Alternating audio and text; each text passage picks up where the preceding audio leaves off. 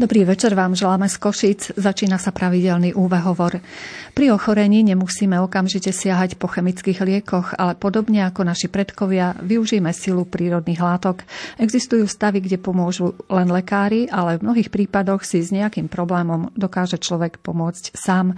Dnes vám chceme predstaviť koreniny a ich silu v podpore imunity a zdravia človeka. Naše pozvanie do štúdia prijali detská gastroenterologička pani doktorka Alena Jancová a lekár internista a diabetolog, prezident Slovenskej lekárskej únie špecialistov pán doktor Andrej Janco. Vítejte u nás. Dobrý večer. Dobrý večer všetkým. Dobrý večer. Už teraz môžete, vážení poslucháči, posielať svoje otázky formou SMS správ na číslo 0914 186 229. Za mixážnym pultom je kolega Robert Majdák, hudbu vyberá Jakub Akurátny a reláciu vás bude sprevádzať redaktorka Mária Čigášová. Želáme vám nerušené počúvanie.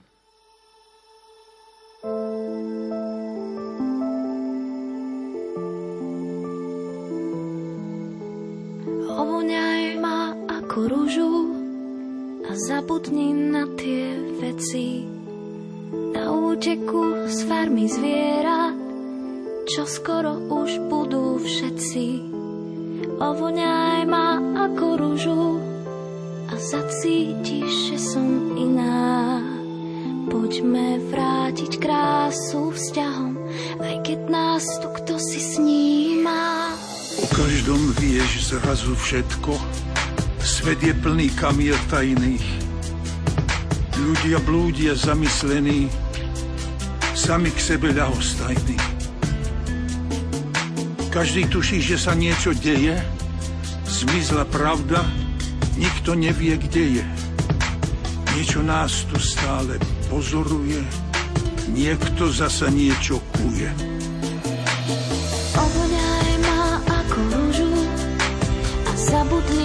Tie veci. Na úteku z farmy zviera, čo skoro už budú všetci. Ovoňaj ma ako rúžu a zacítiš, že som iná. Poďme vrátiť krásu vzťahom, aj keď nás tu kto si sníma. Chceli by sme žiť v lepšom svete, ale ten sa kam si vzdialil. Stále menej šťastných ľudí, stále menej šťastných tvárí. Voľak to nás všetkých tlačí k stene. Povedz, kde sa zajtra ocitneme? Kam speje to vyprázdnenie duší? Čo ak raz vyschne vôňa rúže? Kto z nás tuší?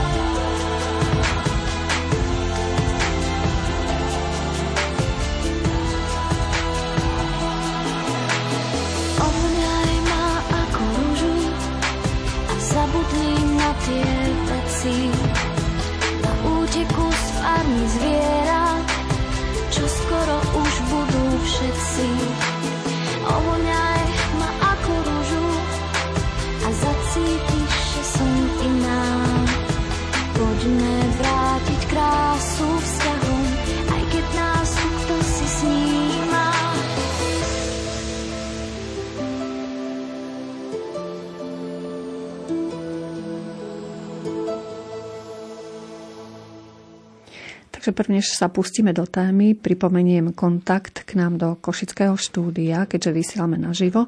Ak budete mať nejaké otázky, vážení poslucháči, pošlite ich formou SMS správ na číslo 0914 186 229. Takže poďme k dnešnej téme. Vy ste v jednej z našich predošlých relácií, keďže sme sa už stretli v našom štúdiu niekoľkokrát, povedali, že čo do počtu 80 až 90% buniek v našom tele sú mikróby a tie sú aj nenahraditeľnou súčasťou našej imunity. Podľa vás tvoria prvú obrannú líniu našej imunity, predovšetkým na povrchoch, na koži a na výstelkách organizmu. A túto obrannú líniu ovplyvňujeme všetkým, čo s ňou príde do kontaktu. Takže platí to aj po rokoch pandémie, tento výrok? No, platí a čím ďalej, tým viac. My sme síce stáli na počiatku a dnes je to už ale všeobecne známe a prijaté e, na počiatku tohto tvrdenia. E, pre mnohých v tom čase, keď sme to my vyslovili, to tvrdenie bolo šokujúce. Preberali sme to nakoniec aj, aj v tejto relácii a preberali sme spolu negatívny vplyv aditív konzervantov na mikroby v tejto súvislosti, na tie mikroby obranej, prvej obranej línie. Chcem ale hneď na začiatku povedať, že našim cieľom v tejto relácii nie je len vymenovať rôzne koreniny a vymenovať ich liečivé účinky, pretože v tlači už vyšlo viacero kníh na túto tému a sú koncipované ako receptár pre rôzne choroby a určite sa takéto recepty ani nedajú zapamätať z jednej relácie. Našim cieľom je skôr poukázať na príčinné súvislosti účinku korenín, naviesť divákov na systém ich výberu pre rôzne príležitosti téma korenín e, veľmi úzko súvisí práve s ľudskou mikrobiotou. E, liečivé účinky korenín spočívajú predovšetkým v ich antimikrobiálnom účinku protivírusovom a protiplesňovom a tiež aj účinku na metabolizmus, na podporu pečenie, močopudnom účinku, na podporu trávenia, stimuláciu tvorby enzymov, E, stimuláciu alebo blokovanie vyplavovania hormónov. E, koreniny majú aj protizápalový účinok, ten zase pravdepodobne súvisí predovšetkým s ich antimikrobiálnym účinkom. Antimikrobiálne, protikvasinkové a protiplesňové účinky, tie sa v minulosti využívali a nezriedka sa aj teraz využívajú, najmä pri konzervovaní potravín. Napríklad huby konzervujeme s vavrínovým listom veľmi často. Ehm, do koreninami konzervovaných potravín sa prirodzene preniesla aj chuť použitej koreniny a na túto si ľudstvo zvyklo a následne zistilo, že má aj priaznivé účinky na ich zdravie. Ehm, teda koreniny z historického hľadiska sú konzervanty s liečivými účinkami, na ktorých chuť sme si vlastne zvykli. To, že sú konzervanty, konzervantmi, e, konzervanty súčasne aj liekmi, e, nie je žiadna náhoda, e, ale je to železné pravidlo, je to logický sled. Rastliny, aby prežili, musia totiž sa brániť pred patogénmi a škodcami v pôde, vzduchu aj vo vode a musia obstať v konkurencii s inými rastlinnými a živočišnými druhmi. Eh, ktoré obývajú rovnaký biotop a preto používajú celú paletu chemických bojových látok, by sme mohli povedať, eh, ktorými si vydobíjajú svoje miesto na slnku. Eh, preto korene tej istej rastliny obsahujú antibiotika aj antimikotika proti anaerobným aj proti mikroaerobným baktériám alebo plesňam a sú účinné nielen v pôde, ale, no, ale aj tam, kde je nedostatok vzduchu, e, čiže v pôde, hej, ale aj v čreve, e, kde je tiež nedostatok vzduchu a množí sa tam práve tento typ baktérií. Preto aj spôsob výberu, či budeme používať bil alebo listy, Ehm, no, vyberáme podľa toho, čo chceme liečiť. Bil a listy obsahujú chemické obranné prostriedky proti tzv. aerobným baktériám, to znamená tým, ktoré mm, sa majú dobre na vzduchu, ktoré sa aj vyskytujú na odhalených častiach rastliny, ako napríklad e, aj, a teda u ľudí tiež na koži a na slizniciach dýchacích ciest človeka a na prípravu antibiotického čaju preto potrebujeme váriť uh, len uh, ale listy, ale aj tej istej rastliny, ale uh, aj semena a to na, na jednu chorobu to a na inú to. Mm. To sa týka aj teda aj rastliny, rastlín, ktoré používame ako koreniny. A dnes už nevnímame uh, natoľko ich konzervačný efekt. Konzervačný efekt korenín. Lebo my sme začali používať e, desiatky druhov chemických konzervantov. Snažili sme sa napodobniť e, chuť korenín rôznymi chemickými umelými príchuťami a konzervujeme tými chemickými konzervantami, ktoré sú tiež lacnejšie ako koreniny a nie prírodou. A pritom sa vzdávame prírodného antimikrobiálneho účinku, ktorý by našu mikrobiotu udržiaval vo vhodnom zložení a pri striednom e, stravovaní e, by tá mikrobiota aj teda nám pomáhala a vystavujeme sa radšej toxickému efektu chemikálií, ktorých obsah na našu mikrobiotu v užívaných nekontrolovaných kombináciách a koncentráciách nemáme šancu ani len tušiť. No potom konštatujeme zvyčajne nárast civilizačných ochorení, vznik tzv. nových vzácných chorôb, ktorých početnosť stúpa a postupne zistujeme, že už prestávajú byť vzácne že už sú takmer bežné tie vzácne ochorenia. Tvrdí sa, že je to zlepšenou diagnostikou. Je to skutočne tak teda? Alebo naozaj sa zvyšuje počet? No nemyslím si, že, že je to iba diagnostikou. A myslím si, že viacej si všímame prejavy tých tzv. minulosti, e, tých tzv. vzácných chorôb a je pravda, že, že aj narastajú. No, v rôznej súvislosti a teraz by som nechcel tie choroby tu na konkrétne menovať, ale určite. A spomeniem na autizmus, ktorý pred pár rokmi vôbec nebol e, častý, alebo bol skôr raritný a teraz máme na Slovensku 60 tisíc autistov za pár rokov. No, s čím to súvisí, to, to sa ukáže. Sú tu rôzne názory a to sa ukáže v krátkom čase, ja si myslím. No. A bude sa musieť prehodnotiť všetky veci, napríklad aj očkovanie a podobne. No ale tak to, to ešte nie je v, také, v takom štádiu, aby sme to dávali tu na verejne do nejakej súvislosti, aj keď samozrejme nejaký názor na to môžeme mať. No, e, my sa hráme. My sa veľmi často hráme na medicínu založenú na dôkazoch, to je tá, tá tzv. evidence-based medicine.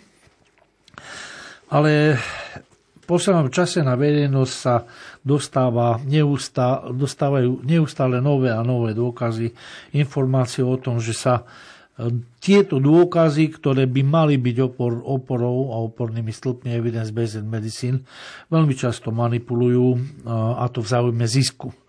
Nie je to nič nové, robí sa to, deje sa to celé stáročia. Práve evidence based medicine mala byť tá, ktorá tomu mala zabrániť, ale e, naposledy o tom písala práve jedna zo spoluautoriek tej myšlienky evidence-based medicine, ktorá, ktorá s profesorom Bergerom z Düsseldorfu sa pustili do presazovania tohto princípu a to pani profesorka Ingrid Mühlhauserová, ktorú osobne poznám a kritizovala celú tú cel, celý, ten, celý ten smer, ktorým sa evidence-based medicine uberá.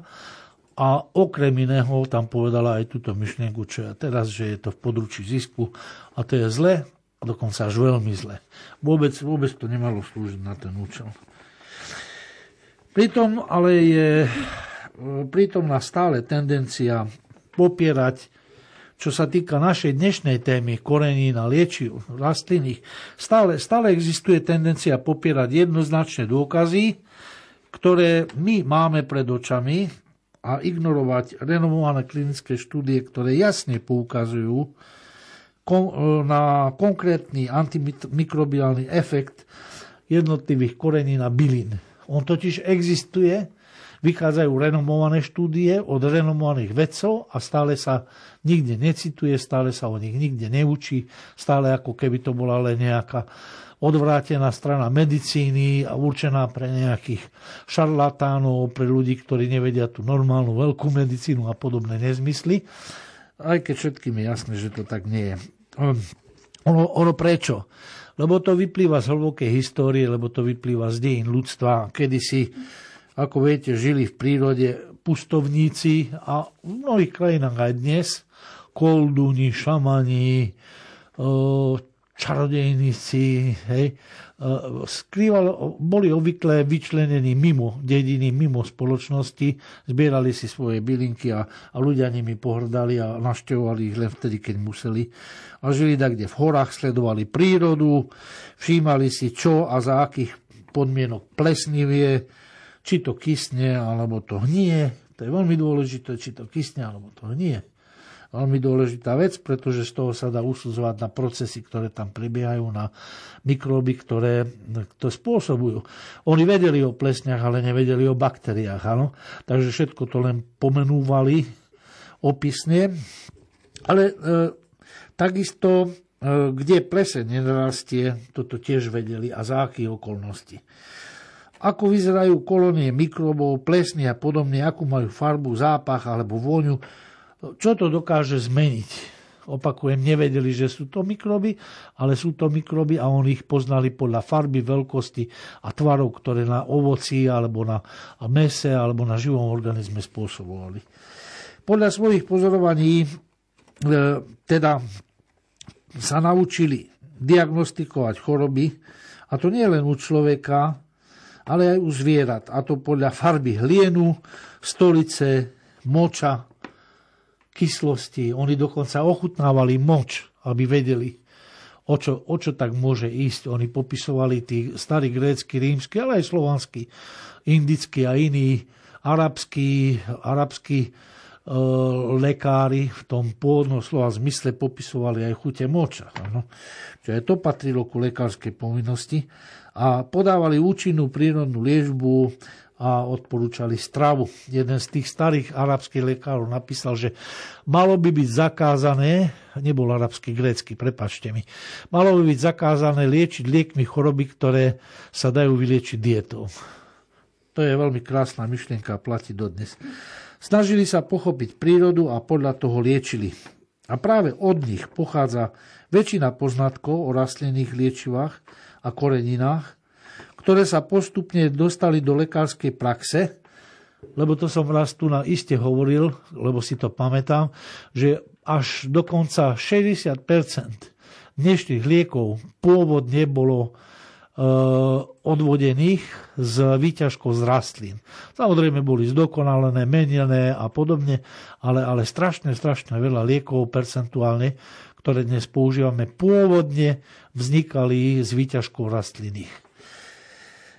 Eh, tak eh, čiže, čiže väčšina tých poznatkov, ktoré máme o rastlinách a liečivách a koreninách, ktoré sa postupne dostali do lekárskej praxe, ale aj do ošetrenia a prípravy potravín, no teda do kulinárstva. Ošetrenia tým myslím samozrejme e, konzerváciu. Typickým príkladom je taký bobkový list ktorý sa, neviem, či niekto vie veľa o bobkovom liste, ja som tiež nevedel. To asi tak pred 4 či 5 rokmi som s veľkým údivom prečítal jeden krásny článok a dozvedel som sa, že sa používa preukázateľne minimálne 4000 rokov a že pochádza zo západnej časti tej prvej starej rímskej ríše, a, a prešiel cez Egypt a, a používali ho hojne, naozaj hojne vo všetkých takmer všetkých jedlách, ktoré obsavili bielkoviny, Rímania. Sám o sebe e, nemá vábnu chuť, no skúste si uvariť bobkový list. Ja to robím, lebo jeden pán Farár z Myslavy, veľmi mudrý človek, mi to poradil, keď som sa mu stiažoval, že mám bolesti klbov a to je preto, lebo som to prehnal s ovčím syrom a potom som si to našťastie všimol, že brinza ovčí syr to u mňa vyvoláva No hej, lebo to obsahuje streptococcus thermophilus a ten mi nerobí dobre. Každý má svojho nejakého bacila, ktorý, ktorý mu ničí život. Takže som zistil, že ten bobkový list naozaj veľmi dobrý. A vtedy, keď som si ho varil, tak som s údivom zistil, že, že to chutí ako, ako vyvarená slama. On nemá chuť.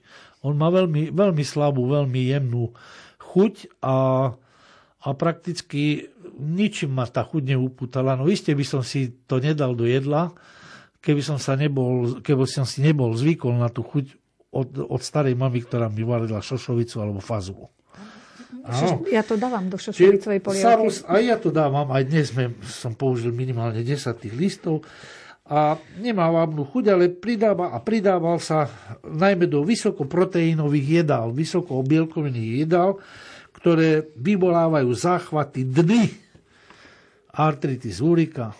A práve vavrínový list má tú schopnosť ich tlmiť, alebo dokonca aj zabranie ich vzniku. S údivom som zistil, že to je pravda.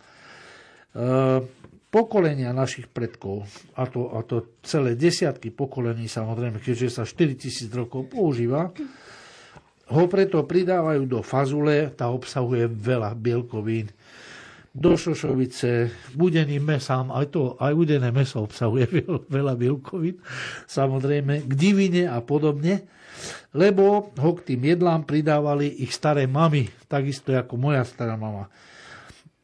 No, Chutné je to, na čo sme zvyknutí a zvyknutí sme na to preto, lebo nám to prináša úžitok alebo benefit. Preferencia chuti sa vytvára už v útlom detstve, čiže čo, čo budeme uprednostňovať, akú chuť, a sprevádza nás životom nie jednej generácie, nie desiatok, ale stoviek generácií. Tak sa uzatvára kruh užitočného objavu. Chutí to pred... Najprv, je to, najprv zistia ľudia, že keď prihodím zo pár bobkových listov ku sušeným hubám, tak e, tie huby nesnú, ne, nechytí ich pleseň. Potom zistia, že keď náhodou ten bobkový list padol do polievky aj s tými sušenými hubami, tak vôbec to nie je zlé.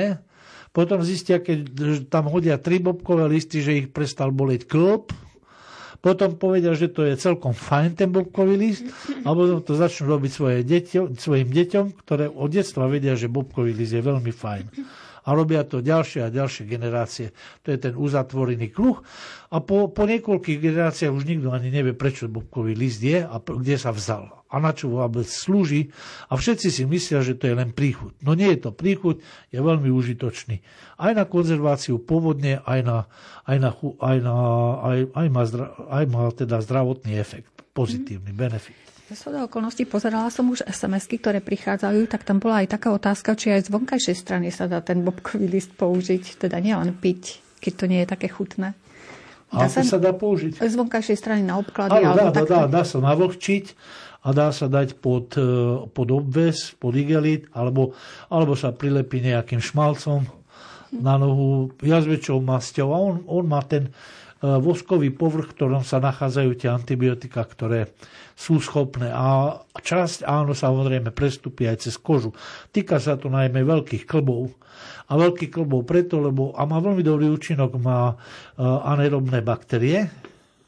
A tie sa, tie sa usadzujú vo veľkých klboch, tam, kde je prúd krvi menší a kde tie všetky krvné elementy, ktoré majú za úlohu baktérie ničiť, sa tak rýchlo nedostanú.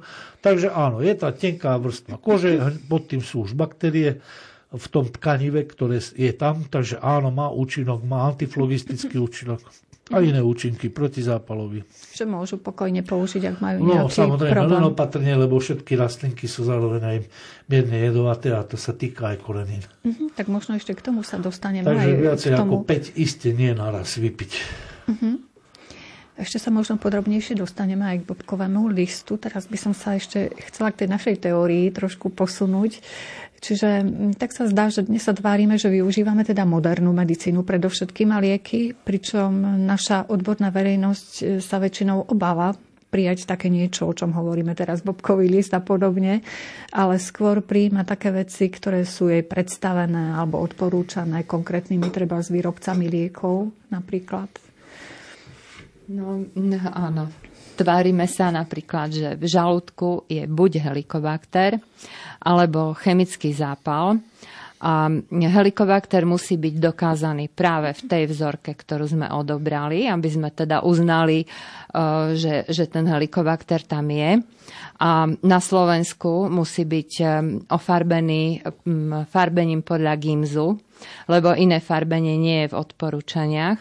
Takže niektorí odborníci konštatujú, že ak sme ho nedokázali v tej jednej vzorke farbením podľa GIMZu, tak, tak jednoducho sme ho nedokázali a tam nie je.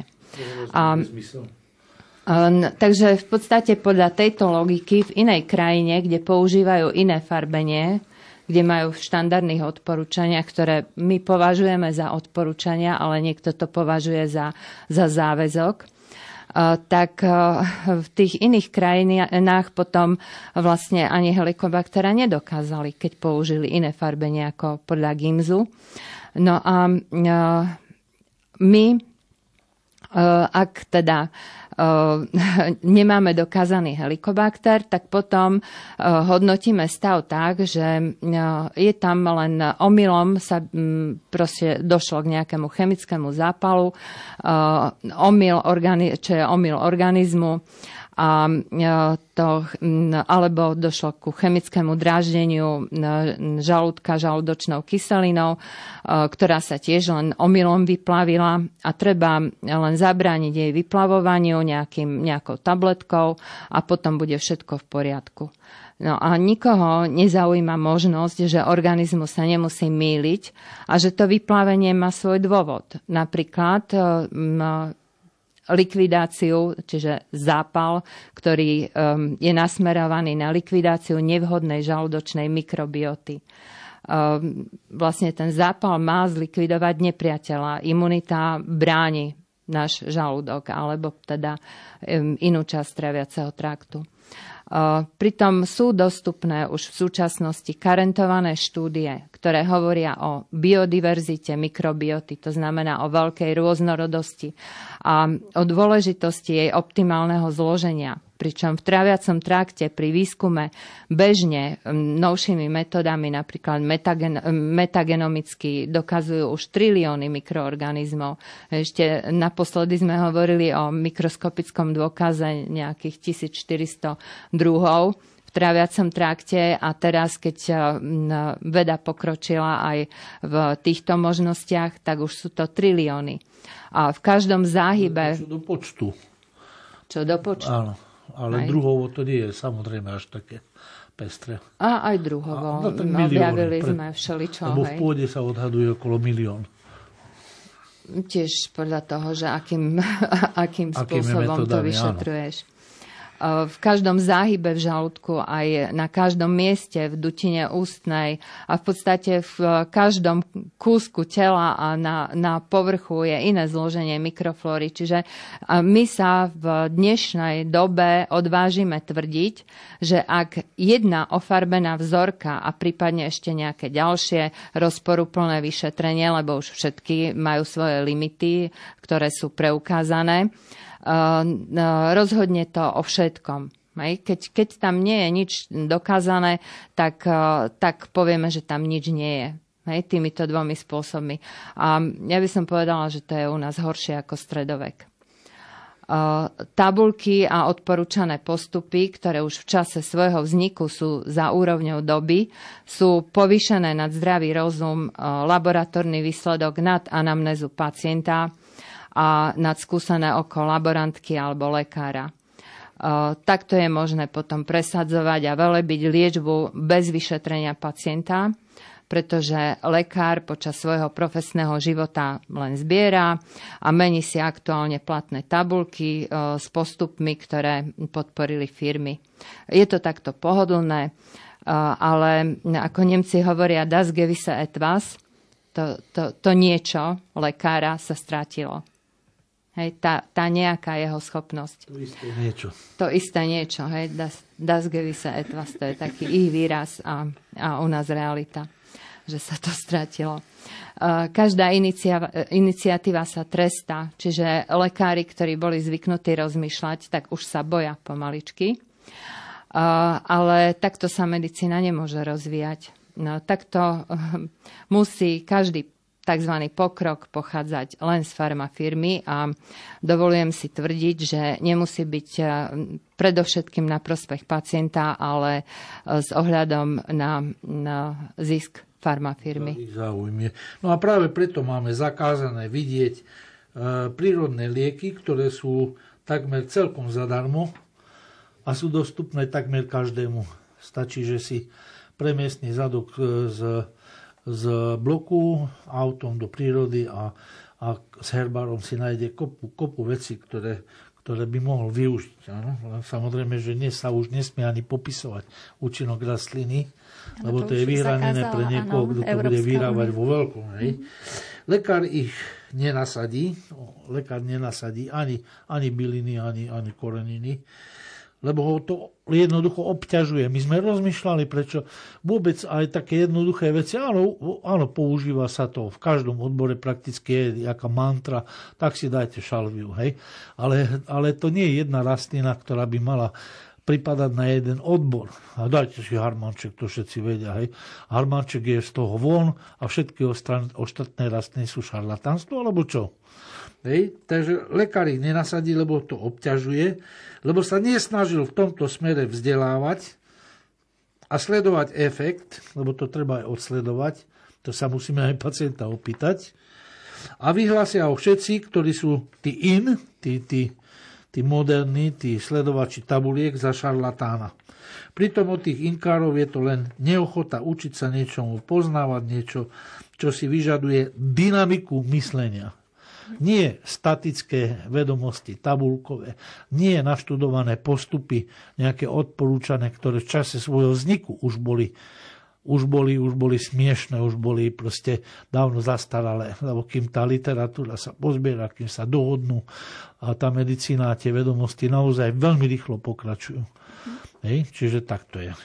Um, sú teda dostupné nejaké štúdie, ktoré potvrdzujú antimikrobiálnu alebo inú účinnosť bylin alebo korenín, teda že by sme mohli našim poslucháčom predstaviť, že konkrétne sa robila nejak, robil nejaký výskum a k niečomu došli?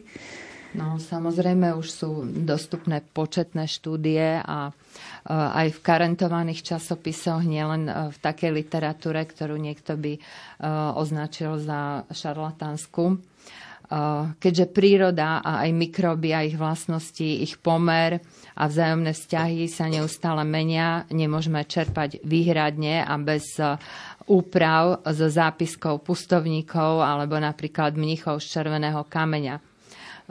Takisto nemôžeme bez modifikácie preberať tradičnú medicínu z exotických krajín, lebo e, bola cieľená na ľudí s inou mikrobiotou a podávame ju v inom prostredí. E, to znamená s iným e, minerálnym zložením pôdy, vlhkosťou a celoročným teplotným priemerom, ktoré podmienujú iné zloženie pôdnej mikrobioty a aj s inými stravovacími návykmi, ktoré tiež významne vplývajú na mikrobiotu človeka. Mm, máte pravdu. Tie početné štúdie, ktoré skúmajú konkrétnu antimikrobiálnu a inú účinnosť byli na korenia, potvrdzujú ich účinnosť a na jednu veľmi zaujímavú ma v poslednom čase upozornila práve moja nevesta Katka, ktorá tiež sa snaží zaoberať aj z tohto pohľadu prírodou. Eh, cieľom tejto štúdie bolo posúdiť 13 eh, odvarov z rôznych bylín proti streptokokovej faringitíde. To je vlastne streptokokový zápal hrdla. Koreň sladkého drievka vykazoval najnižšie minimálne inhibičné koncentrácie, to znamená, že bol najúčinnejší na tlmenie baktérií. Po ňom nasledoval koreň čučoriedky, potom to bol tymián a kvitnúce výhonky oregana. Pri ich príslušných minimálnych zase bakteri, baktericídnych koncentráciách, to znamená tých koncentráciách, ktoré už baktérie zabili. Sladké drievko tiež vykazovalo baktericidný účinok už do 12 hodín po expozícii a iné rastliny e, potrebovali na to 24 hodín na, na podobný výsledok. Samozrejme, e, teraz, aby nenasledovalo to, že keďže e, podľa, podľa svetových štúdií 37% zápalov hrdla u detí je, sú spôsobené streptokokmi, tak teraz nech sa nezačnú vo veľkom variť sladké drievka, pretože ono má aj svoje negatíva, dá sa predávkovať, môže ovplyvniť tlak, môže spôsobiť vysoký tlak, má toxický účinok na pečeň v tých ako vyšších dávkach, e, takže všetko treba s, mierom, s mierou. V podstate ale aj vďaka tej toxicite má toxický vplyv na mikroby, čiže my sa musíme udržať v tých medziach, kde e, ničíme iba mikroby, ale nie už seba. Um, uh, odvary uh, týchto rastlín vykazovali uh, um, tlmiacu aktivitu aj na tvorbu biofilmu Streptococcus pyogenes, to znamená toho hnisavého streptokoku. A potvrdili to v štúdii zoskenované elektronovým mikroskopom prasknuté bunky alebo zhlúky zvyškov mŕtvych buniek. Na základe toho autory konštatovali, že netoxické koncentrácie tých účinných odvarov z koreňa sladkého drievka, koreňa čučoriedky, tymianu a kvitnúcich výhonkov oregana môžu byť použité na prípravu bylinných čajov alebo aj iných biomedicínskych liečiv a na zvládnutie infekcií Streptococcus pyogenes to sladké drievko, to je vlastne pelendrek, tak niekto si povie, budem no, sa napchávať cukrikmi pelendrekovými, ale v nich e, účinné látky nenájdeme. Sladké drievko e, musíme použiť mimo týchto cukríkov. Áno, skutočnú rastlinku. My si teraz dáme pesničku, aby tých informácií nebolo naraz e, pre našich poslucháčov. Avšak pred pesničkou sa ešte spýtam, e, lebo je to také vzácne, že lekári sa aj tomuto venujú, že skúmajú aj účinok bylín alebo korenín. Ako vy ste sa dostali? Tak tým, že máme chatu v horách. a, a od detstva tam mám bylinné herbáre uh-huh. a stále ma zbierali dakedy bylinky, a učili ma, čo ktorá, čo ktorá bylinka na čo je dobrá. A, a keď som si vyvrtol členok, čo ja som si furt dačo, mm, tak, tak stále mi na čo na to dávali. Mama sa tomu venovala. A tak to prešlo aj na mňa. No ale ja som, ja som už to začal, ja som to už začal, mama ešte aj dnes zbieram bylinky a suši a, a potom ich núka a ja ich rád zoberiem, lebo stále mi niečo chýba, lebo hory sú, viete, hory sú také, oni nie sú veľmi radodajné. Tam jeden rok je materiná duška, druhý rok nie je, takže celkom mi dobre padne, keď mi mama dá za záhrady. No a, a ja zase na uplatku divorastúce byliny a miesam si čaje, ktoré sú vynikajúce, používame ich. Napríklad syn, keď bol taký malý, koľko mohol mať, 10 rokov, ešte ani nie, a stále kašľal a donesol si zo školky niečo hnusné a nie a nie sa vyliečiť a, som mu, a sme mu urobili s výhonkou e, smreku, e, z tých jarných výrob sme urobili mm-hmm. taký lekvar, lektvar, mm-hmm. sirup, hej, a toto ho postavilo na nohy. Pamätám, že som tam maturoval pri tom, lebo sme to varili v takom veľkom hrnci a bolo z toho 10 litrov sirupu, ale nakoniec sme to... moja babička varievala, je, takže... Tak nakoniec sme to ale vypili celé, všetci sme boli zdraví. Takže tak, áno, áno, je, je to koniček, je to, je to až niekedy až skoro vášeň, lebo tie rastliny v horách nekvitnú vždy v rovnaký čas nerastú vtedy, keď si človek zmyslí, že idem na chatu a teraz to tam bude rásť. Takže napríklad, e, e, napríklad túžobník, ten vyslovene túžim po ňom, aby kvitol a musím ho vychytiť, lebo kvitne týždeň na dovidenia. Nejdete týždeň na chatu a nezoženete ho nikde. Hej, to, to je krásna bylina, z ktorej získavam e, do, do svojich mastí potrebné veci. A musím povedať, že naozaj sme schopní si urobiť čaje, masti, ktoré, ktoré, ktoré naozaj pomáhajú. Mm. No alebo taký nátržník husí, ten rastie tam, Taký kde sa radi zdržiavajú zmie pri našej chate, tak už párkrát som narazil na zmie. Oh, to je dosť nebezpečné. A ešte, sa, ešte radi tam rastú, kde sa zdržiavajú diviaky aj s mladiatmi. trošku pobehám aj po lúke, takže udržiava to človeka v kondícii.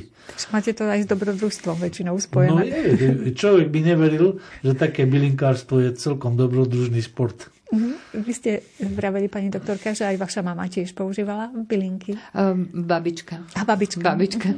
Mama bola geológ, ona veľmi tomu nevenovala pozornosť, ale, ale babička a babička bývala na dedine, na Spiši, tam je krásna príroda a tiež veľa byliniek, takže niektoré veci som sa od nej naučila. A tiež som sa naučila od nej aj pozorovať prírodu, lebo ľudia na dedine boli spätí s prírodou a vlastne sledovali, čo na čo účinkuje. Tí pustovníci tí mali úplne najväčšiu výhodu mm-hmm. do, v tomto zmysle na samote, lebo videli, že tak ako manžel spomínal, čo kde kto, čo plesnie, čo neplesnie, čo hnie, čo nehnie a, a podľa toho a tie vzájomné vzťahy mali oni tiež školy, oni mali a... učiteľov. Oni mm-hmm. chodili často aj, no. aj cez niekoľko dolín sa učiť po nejakému Koldunovi a tam, a tam ja, to vyslovene, vyslovene otec, putovali za vedomosťami. Pár rokov strávil na spiskej kapituli. Mal byť pôvodne učiteľ, nakoniec bol lekár, lebo spisku kapitolu, kapitulu zavreli No, on bol práve, práve mi spomínal, že mal uh, ísť odpovedať zo zemepisu a dúfal, že sa niečo stane. Hej? A prišli um, príslušníci ešte a zbalili učiteľa. No, takže, takže, no, ale hovoril, že tí učitelia tam, oni boli oddaní tomu učeniu, oni chodili do prírody, učili ich poznávať rastliny. Do istej miery aj otec ma priviedol k tomu, aby som si všímala tieto vzťahy. A on sa to naučil práve od tých učiteľov na spiskej kapituly. Takže u nás to vyzerá tak, že každý pobyt, keď už začnú kvitnúť rastliny, tak je, je stále určitý čas venujeme tomu, že no a teraz kvitne 9 síl. Ano. A teraz ideme na koreň čučoriedky, a teraz ideme na vres, a teraz prvosienka je na tamtej lúke, tam sa treba dostať a prídete a ešte je, ale ešte nie je vykvitnutá. No, ak treba si to ustrážiť, je to také, je to pekné, je to koniček naozaj. No. Mali by ste spísať tie svoje vedomosti o týchto koreninách, bylinkách a keď budú prichádzať pacienti k vám, k vám ako k internistovi, k vám ako k gastroenterologičke, tak vybaviť ich aj takou brožúrkou, že aj takto si môžu pomôcť doma vlastne takými nejakými sirupmi, čajíkmi a podobne. Je, je veľa tých brožúriek, aj keď musím povedať, že sú tu aj autory, jedna, jedna stará pani napísala krásne bylinky zo slovenských lúk a, a lesov, to bolo veľmi pekné. Ale áno, máte, prav, máte pravdu, že chýba z toho medicínskeho pohľadu. Ano od lekára, ktorý je znalý aj iných spôsobov liečby, chýba niečo také. Áno, áno, presne. Podrite, keď sa tak o, keď to napíše. 70-80 rokov dostanem do dôchodku, tak možno to urobíme. Nie? Dobre, takže nasleduje pesnička. Pripomeniem ešte raz ten kontakt pre vás, pre vaše otázky 0914 186 229.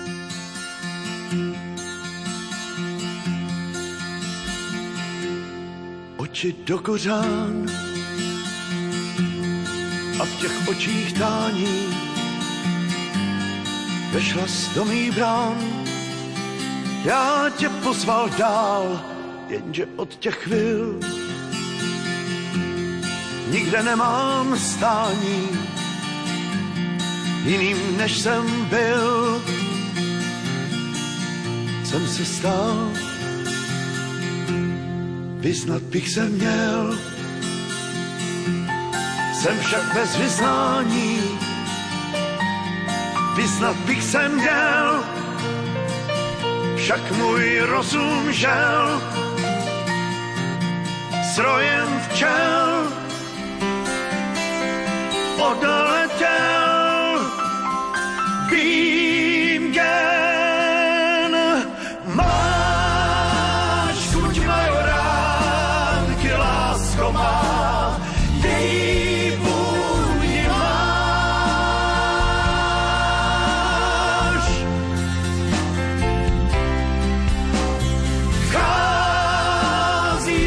pozvánky lásko má, vůbec neklepá.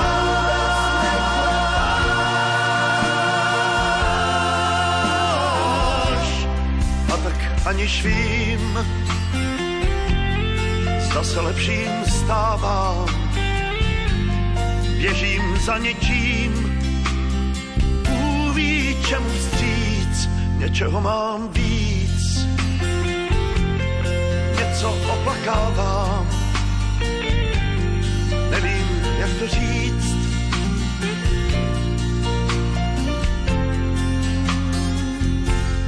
Ani sebe sám. Často nepoznávám. Tisíc chutí mám. Letět ke hvězdám, běžet sám, nevím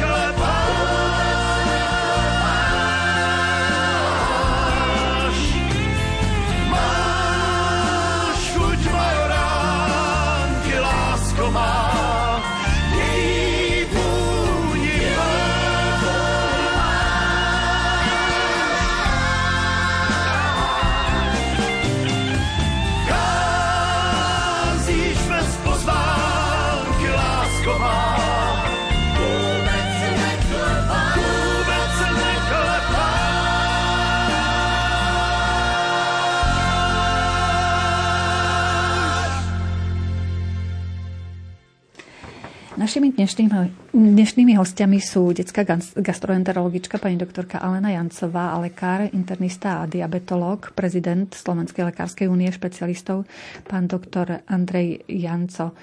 Hovoríme o rôznych koreninách a bylinkách, ktoré dokážu podporiť imunitu a taktiež zdravie človeka. Môžete sa zapájať do našej diskusie formou SMS správ, ktoré pošlete na číslo 0914 186 229. Máme pre vás, vážení poslucháči, pripravené ešte rôzne zaujímavé veci o rôznych koreninách, ale to si asi necháme na neskôr, na ďalšie stretnutie s našimi hostiami, pretože prichádza veľmi veľa vašich SMS-iek. Takže skúsime e, odpovedať už na tie SMS-ky. Či by ste niečo, nejaké koreniny poradili, ktoré sú vhodné napríklad proti kandidám a proti hemofilovi alebo tak nejako? Kandidy napríklad. Môžu vyliečiť koreninky? Na Kandidy, an- áno. Tak uh, je známe oregano, veľmi uh, tiež sa odporúča, bola dokonca na to aj štúdia, uh, oregano spolu so šalviou, oleje, oregano a šalvia. Uh, Ja mám odskúšaný tiež uh, takú kombináciu šalvia s rasou a pre istotu na vyváženie ešte klinček do toho. A je to veľmi dobré aj na dýchacie cesty a uh, keď si niekto mm, bude chcieť pokaziť kysnuté cesto, nech dá troška viacej rasce, keď bude piesť nie- niečo slané alebo chlieb a mm, bude mať problém, aby to cesto nakyslo takže toto sa dá tiež využiť. Um, Účinky šalvie e, sa využívajú tiež v niektorých pečivách e, sladkých, možno aj kvôli tomu, že keď zjeme niečo sladké, tak nakrmíme nielen seba, ale aj kvasinky a toto je tá šalvia to má vyvážiť má, má vlastne tie, tie negatívne účinky toho nášho krmenia kvasiniek má vlastne anulovať, čiže takto, týmto smerom. Koriander má tiež e, účinky proti plesňam a proti kvasinkám.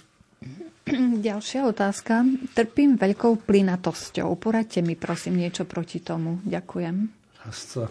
Tak v To podstate isté, tiež toto sme hovorili. Plynatosť eh, vzniká tak, že plynatosť vzniká eh, prevažne v hrubom čreve. Potrava, ktorá je predovšetkým sacharidového typu, to znamená chlieb, eh, obilniny, cestoviny, rožky, zemiaky, to sú všetko sacharidy. A keď sú pomnožené kvasinky a sú pomnožené najmä v hrubom čreve, lebo tam majú vhodné prostredie. Oni majú veľmi radi kyslé prostredie, samozrejme. Tak keď sa keď človek sa nedokáže ukrotiť, alebo nedokáže si, nedokáže si povedať, že kvasinky priamo súvisia s príjmom sacharidov, tak ten zvýšený objem sacharidov sa dostáva do dolných častí a tam podlieha veľkému, veľkému útoku e, tých kvasiniek. No, e, tenké črevo, to, čo keď sa podriete do atlasu, to je taká hadica postáčaná. A to hrubé črevo to má vzostupnú časť, ona, ona začína tam, kde je tenké črevo. To je taká hrubá húrka, ktorá ide od slepého čreva smerom ku pečení, čiže pod pravý bok. Tam sa prudko zohýna, potom ide vodorovne po, po, popred žalúdok, teda e, e, tam ako máte žalúdok, tam je prechádza tá vodorovná časť a potom je ďalší prudký ohyb, ktorý, ktorým sa črevo uberá potom smerom dole už ku sigme a ku konečníku. Čiže e, sú tam, dve, sú tam dva veľké ohyby. Jeden je pod pravým rebrom, rebrovým oblúkom a druhý pod ľavým rebrovým oblúkom, kde pokiaľ sa tvoria plyny, tie plyny stúpajú hore a pokiaľ sa to črevo nie je schopné vysporiadať s takým veľkým e, objemom plynov, tak doslova trpíte bolesťou.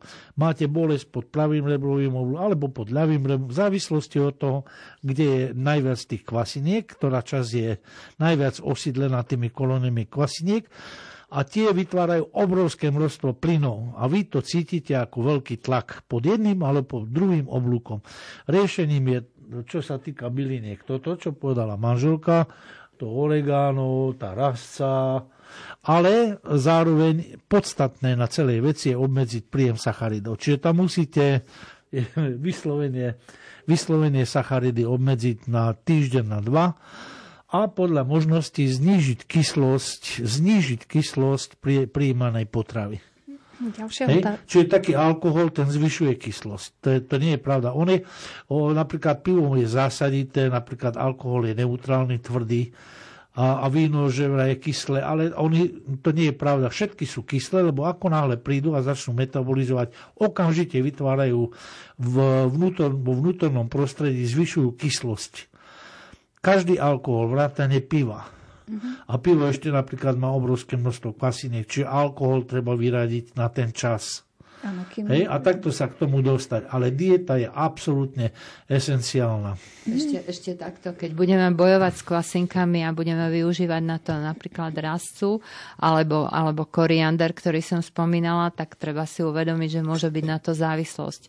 A šalviu tiež môžeme predávkovať. Je tam uh, taká látka, ktorá sa volá tujon ona je účinná, to je jeden, jedna z látok, vďaka ktorej potom dosiahneme ten efekt, ktorý chceme, ale v takých väčších množstvách môže, môže pôsobiť toxicky. Um, preto, keď uh, šalviu povaríme dve minúty, tak um, uh, klesne táto, uh, táto hladina a takisto, keď ju necháme vychladnúť potom, tak keďže je to vlastne aromatická prchavá látka, tak takisto mm, klesne množstvo toho. Môže byť Hej, čiže... môže. Ja mám, ja mám jednu veľmi milú pacientku, pozdravujem vás, a, ktorá denne zjedla až tri baličky raz. Hej. Ach a po dlhom, dlhom trápení sme zišli až na jeden balíček, takže je to terapeutický úspech. Ano. ale, ale nemala plynatosť. Ale nemala plynatosť, áno. ano. No, e, takže tak, hej. No, keďže... Áno, niektoré bylinky sú jedovaté, niektoré vytvárajú závislosť, treba si dať pozor, netreba to v žiadnom prípade preháňať. Mm-hmm. Ešte možno stihneme dve otázočky, lebo tie minúty nám veľmi rýchlo bežia, takže tak expresnejšie trošičku dlhodobo beriem kožné antibiotika. Ako pleť vyliečiť rastlinami napríklad, ak máte nejakú... Kožné tak... antibiotika kožné... alebo kožné kortikoidy? Antibiotika tiež sú, ale takto, keď dlhodobo berie a nie je tam účinok, tak treba sa zamyslieť nad tým, že e, či je to liek zo správneho súdka. A rastliny treba voliť tiež podľa toho, čo, aký problém je na tej koži. Máme napríklad ale takú, by som povedala, podľa toho, aké účinky sa popisujú a že nemá nejaké extra e, veľa nežiaducich účinkov, ale je vhodná na všetko. Sa to, volá sa to dvojzubec dvojzubec trojdielný a ešte má aj taký, taký politický názov po latinsky. Bidens tripartita, čiže môžeme povedať aj Biden tripartita. Bidenová tripartita. čiže a tento dvojzubec, ten je vhodný na všetko skoro. Hej, ten, ten sa odporúča na, aj na opuchy, na vypotenie, na reumu, na, na kožné problémy, na, na psoriázu, na rôzne iné exémy na poruchy metabolizmu, pri problémoch s pečeňou. Určite na gusí. Na tržný gusí no. určite, hej aj ten Biden tripartita nie je zlý. Uh, má určite, aj trombolitický účinok. Ten, ale je ťažšie dostupný. Biden tripartita. Biden tripartita je ťažšie krv. dostupný. Nie je to taká bežná rastlina, dá sa. Ten je dostupný pri, pri vodných tokoch. No. Niekedy sa vám môže zachytiť na šatách, už keď pomaličky odkvitol. To je taká žltá rastlinka, vyzerá ako možno 3 čtvrť metrová pupava, ale nie celkom tie listy nie sú také, ale ten kvietok kvietok, e, čiže dá sa celkom dobre nájsť, keď si tak, to vygooglite a tak uvidíte potom v prírode. si podrite, potom choďte ku vodnému tuku, potom si opatrne ochutnajte jedného Bidena, lebo môže to byť aj iná rastlina, tam si treba dávať pozor. No a keď je to ten správny Biden, tak hej, ale ale hlavne aj správne dávkovať. Treba, no, treba sa naozaj opýtať, či naozaj išlo o antibiotikum mm. alebo nie aj o kortikoid. No. Lebo pokiaľ je to mikrobiálny exém nejaký, tak kortikoid to ešte môže slúšiť. No, Ale určite nátržník husí skúste, určite nátržník husí a túžobník skúste. Mm-hmm. Na ďalšie otázky odpovieme teda pri našom ďalšom stretnutí, lebo teda máme pripravené o vanilke a o rôznych ďalších koreninách veľmi pekné veci a taktiež e, na, e, naši poslucháči nám poslali ďalšie SMS-ky, takže tie si zaarchivujeme. Pri ďalšom stretnutí odpovieme aj na tie pretože priblížil sa záver dnešnej relácie.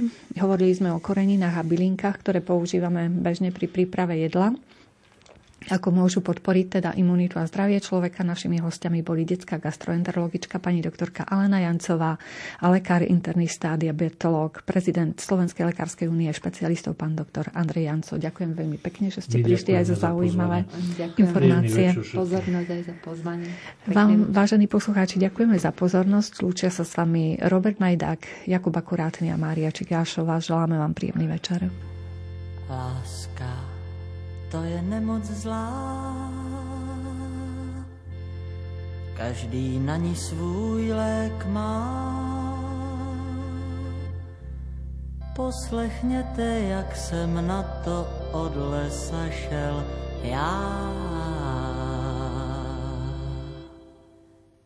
Rozhodl jsem se léčit lásku lékořicí, objednám si aspoň tisíc odnoží. A, a, a, pak si svařím soudek vína se skořicí a počkám, až se ten plevel rozmnoží. Lékořicí cesta ke mně ti zaroste jednou provždycky ale kořicí po víně se s kořicí bývám cynický, ale fakticky i své okno nechám zarůst. Ale kořicí neuvidíš, jak se trápím nelidsky.